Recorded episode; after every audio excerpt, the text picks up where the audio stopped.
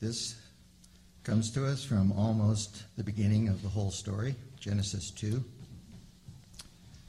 Now the Lord God had planted a garden in the east, in Eden, and there he put the man he had formed. The Lord God made all kinds of trees grow out of the ground, trees that were pleasing to the eye and good for food. In the middle of the garden were the tree of life and the tree of the knowledge of good and evil. A river watering the garden flowed from Eden. From there it was separated into four headwaters. The Lord God took the man and put him in the Garden of Eden to work it and to take care of it. And the Lord God commanded the man, You are free to eat from any tree in the garden, but you must not eat from the tree of the knowledge of good and evil, for when you eat from it, you will certainly die. Thank you, David.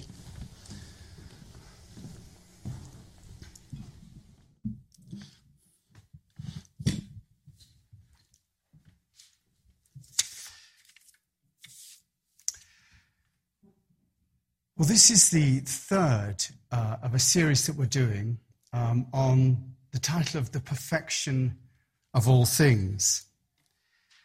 And in that first week, when we, we uh, looked at it, we, we looked at the dichotomy between the supposed perfection of all things and the chaotic way that we often experience our lives. We looked at how perspective makes a difference to the way we see and feel about things. And last week, we looked at how we can experience that perfection in our, in our own lives if we're able to bypass the ravages of our mind. How our mind creates the experience of chaos. And by stilling ourselves and stilling our minds, we come to a point of peace. I also spoke last week about the idea of a loving God, how that idea is tainted by the impossibility of really being able to understand the nature of our Creator. It's so difficult, you know, we can't really understand that. So to start to talk about a loving God or not is very difficult. And how we'll never really understand and therefore can't make a judgment about what it really means for that Creator to love us. Also, how we have this naive idea that we are at the center of all things and that we should therefore be the priority of such a creator. We think that God loving us means that our prayers are answered and that we'll be rescued when in trouble. In reality, we're not the center of the universe, and the nature of love means that we have to recognize the fact that in keeping the universe in balance, sometimes that loving order will have to ignore our personal wants for the good of the whole. So that the balance of the world, the balance of the universe, isn't necessarily all bound up in our happiness. And a loving universe has to consider the balance of all things. All of this has been within the idea that there is a perfection in all things and that we're fundamentally in balance with this perfection, even if it doesn't always feel that way, even if it sometimes feels unfair, even if life sometimes feels cruel and unjust. Those thoughts are merely our judgments. And what I've been saying is that deep down, there is a perfection that we are a part of. But that really does beg the question what about evil? It's one thing to say that nature is perfect, even if it is red in tooth and claw. But how do we account for evil in the world? That seems to be something that we cannot blame God for. Nor can we easily, you know, put it down to the perfection of all things. And there's plenty of evidence for it. You know, the word evil is mentioned 613 times in the Bible, most famously in the Lord's Prayer, deliver us from evil. And although the Bible meaning of evil includes the idea of sinfulness or wickedness in many cases, it also has a broader meaning that's commonly used. And in that broader meaning, evil refers to those things that are generally thought as being bad or undesirable, or as the dictionary says, causing pain or trouble. And this would include such things as war and disease. We can also see much evidence, you know, for it in everyday life, in the cruel and malicious ways that people treat each other, in murder, in the gas chambers, and in any number of acts that people perpetrate. The word itself, evil, the word donate, uh, uh donates the most comprehensive adjectival expression of disapproval. It donates the most comprehensive adjectival expression of disapproval, dislike, or disparagement. And I think that gives us a clue to understanding it. In that, in referring to evil, we are essentially making a judgment. When you refer to something being evil, you're making a judgment. We're saying that something is bad rather than good. And, and for me, that's essentially problematic. In that evil is therefore partly a function of our judgment. And that's something that we know needs to be suspended in order for us to see and be in harmony with the perfection of all things. You know, in order to be in, in harmony with everything, we, we do have to suspend our judgments. And it's always interesting to note in that reading when Adam and Eve were forbidden to eat the apple. It was the fruit of the one tree God asked them not to go near. And that was the fruit of the tree of the knowledge of good and evil. For if you eat it, you will surely die.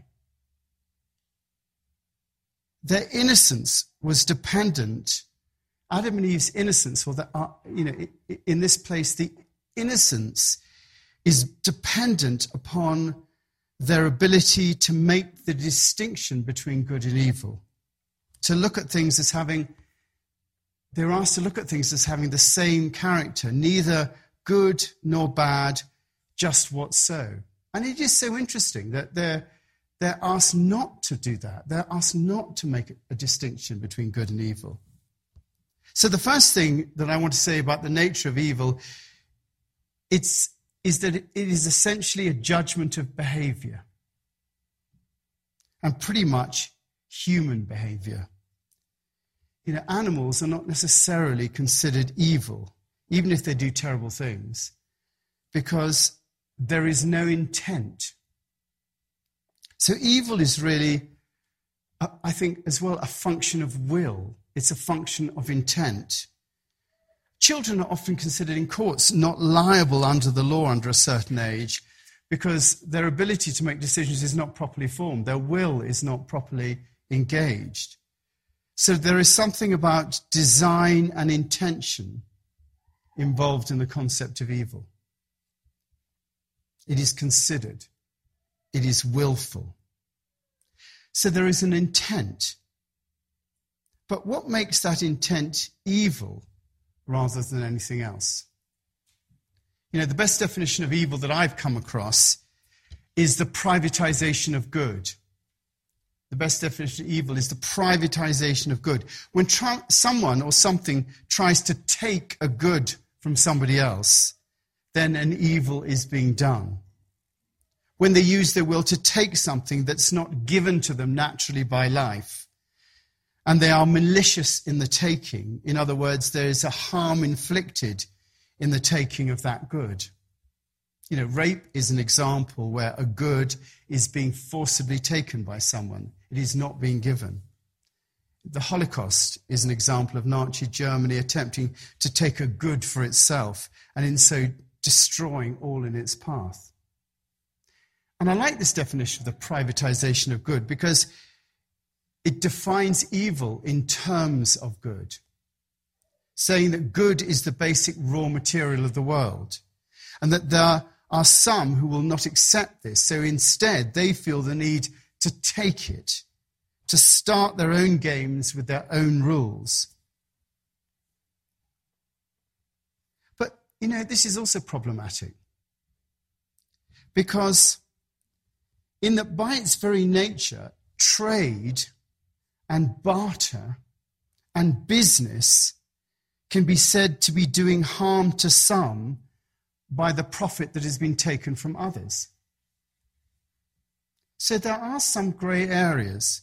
It's not just about doing harm, because simply by choosing one thing or one person over another, whether that be in love or sport or business, you know, that can be seen as causing some harm or hurt to another. And it just shows, I think, how problematic, when you're looking at the nature of evil, how, how problematic that is. But supposedly, when we see it, we know it. When someone is shot or robbed, when people are unjustly oppressed or killed, you know, that has the smell of evil about it. You know, newspapers are very quick to pick it up. This is, you know, this evil person who did this crime. Which I think brings us to whether or not there is such a thing as a latent evil in the universe. Now, listen, if you're to, if you disagree with any of this, I'm going to give an opportunity for you to come back to me a bit later on quite often, you know, I'm the only person that speaks up here. And I say, right, you lot shut up. Well, let's get on with the music, you know.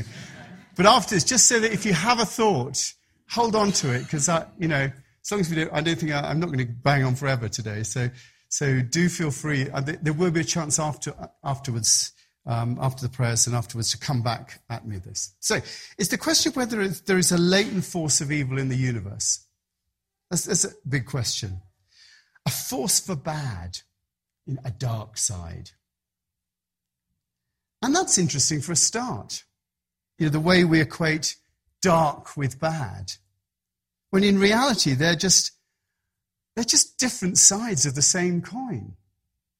You know, left handed and right handed as well. Do you know that you know, the word sinister comes from the Latin word left, which is literally just means the left, left hand, sinister you know, dark and light. You know, we make these judgments about things. In reality, dark and light are both the same sides, uh, different sides of the same coin. Look at the yin and yang symbol.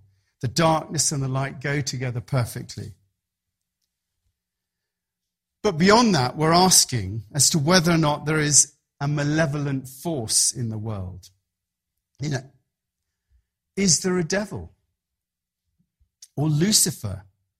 Out there competing with the world of good. And you know, I'm afraid to say for me, that just doesn't hold water. You know, rather than evil out there, I see chaos out there. I think that within the perfection of all things, that there is a chaos, you know, the gaping void, the emptiness, the immeasurable space, that which is formless and empty in Genesis and covered, and darkness covered the waters of the deep. There is that chaos. And I think that there's a difference between chaos and evil, in that chaos has no intent of maliciousness, it just is. Sometimes I think when people see that force for evil in life, I think what's really happening is that they're imposing an order onto chaos, an order that's not actually there. They're looking at chaos and they, they put an order in it. They, you know, like joining up the dots. They say, look, I can see this, I can see this, and I can see this, and I can see that. And there is the shape of evil. I can see evil. Where in reality, what they're actually doing is trying to put an order onto something that actually has no order and defining that shape themselves. In other words, it's coming from their judgment. Which is why I think devil worship always ends in tears. Because, you know, they say there's a devil and they, identify the devil and they worship him, and it's pretty much always him. You know, there are other, other bits, chaos, but it's pretty much him, the devil. And, and he will give us power if we worship the devil. That's what they say. So they give up to the thrall of this supposed entity and are torn apart. You know, it always tends to end in tears, you know, devil worship on one level or another. And what happens is they're torn apart because there is no real entity, there is chaos. And what happens is that they then become part of that chaos, and that, in a sense, tears them apart. I don't see any evidence for a latent, hidden, or secret evil in the universe, nor do I see evidence for the existence of the devil figure. I see projections from the human mind into chaos so as to impose some sort of order on what is perceived as fundamentally disordered. Which then brings us to let us not be led into temptation, but rescue us from evil. You know, what is Jesus talking about in terms of evil here? And I think the evil here is really just wrong thinking. I think it's wrong thinking. It's wrong prioritizing. It is the small self exalting itself above the greater self. And therefore, it is fundamentally ignorance. Because the world doesn't work in a certain way. You know, there is a perfection of things, and our job as a human being is to live life more skillfully. Our job as human beings is to work out how to live life more skillfully and how to cooperate with that perfection that is at the center of all things. If you want to know what your purpose in life is, that's it. It's to work out how to cooperate with the perfection at the center of the universe.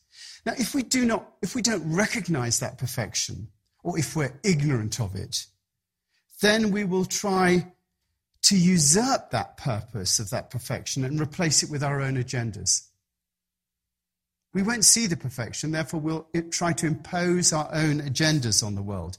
And those agendas lead us to taking the good that's provided for all for ourselves. And in doing so, we fall into the category of evil. Let us not be led into temptation. Let us not be tempted to impose our own will on the workings of perfection, but rescue us from evil and enable us to escape from the machinations of the minds of others who are ignorant of the great perfection and so try to impose their will on life. So, in my view, evil is a function of ignorance ignorance of the working of the world that leads to inappropriate goals and priorities and a malicious way of carrying them out. Evil, I think, is the product of the untrained mind. It is not something itself to be feared. It has no more power than any other thought. And the way to combat it is through education. Not the traditional answer to combat evil, education. You don't really hear that. Oh, it's all about education combating evil. But I think it's the only solution that can bring about the desired result. We have to draw out educare of people an appropriate understanding of what it is, what it means to live a full life. And in doing so, identify the good that can be experienced through making a contribution that is appropriate to the individual situation. That's the education that's required. So we have two responsibilities, I think, when it comes to evil. First is to not judge. We're not in a position to make judgments about people through their actions. We notice our reactions to them and our role is to respond with love rather than judgment. And secondly, we have a responsibility to combat evil and wrong thinking through education, through enabling people to have a correct and appropriate understanding of the reality, of the nature of reality, and how to live life more skillfully with that. Now, I know that may sound naive and simplistic when confronted with the problems that are faced by the world. You know, bombing, you know, and maiming by states, murder, rape, robbery by individuals, and even the most simplistic problems that we have to deal with, you know, difficult friends, uncooperative family members. You know, we have to deal with all these things. But I think really, with all of this, the key thing is to be able to understand what the principles are involved. Because if you can understand what the principles are involved, then you, you've got a chance of actually being appropriate to the situation. You know, the evil is not a latent force and is not inherently bedded in the cosmos. The evil is a product of ignorance and wrong thinking based upon incorrect suppositions about the working of the world, and that it is always effectively combated by education, which includes both understanding and experience. All of which leads us back to the perfection of all things, the fundamental, the fundamental rightness of the foundation of the universe and the goodness at the center of it, and the order that we can tap into as a way of experiencing all of that. Our role is to see this clearly and to live it in our lives. We combat evil by living that perfection within our own lives and by exemplifying it, and by demonstrating the efficacy of the natural law that's at the center of the universe. That's it from me. Um, next week, we're going to have a, you know, we're going to have, the maple's going to be up next week. We're going to have a rite of spring. But the week after that, I'm going to be talking about how we live our lives you know, from the position of the perfection of all things. How do we live our lives in that way? Now, I'm gonna, we're going to pray now, and, and after we've heard a bit more music of the offertory, then I'm going to give you an opportunity just to come back to me on any of the, the, the conversations we've had over the last three weeks. So let's pray.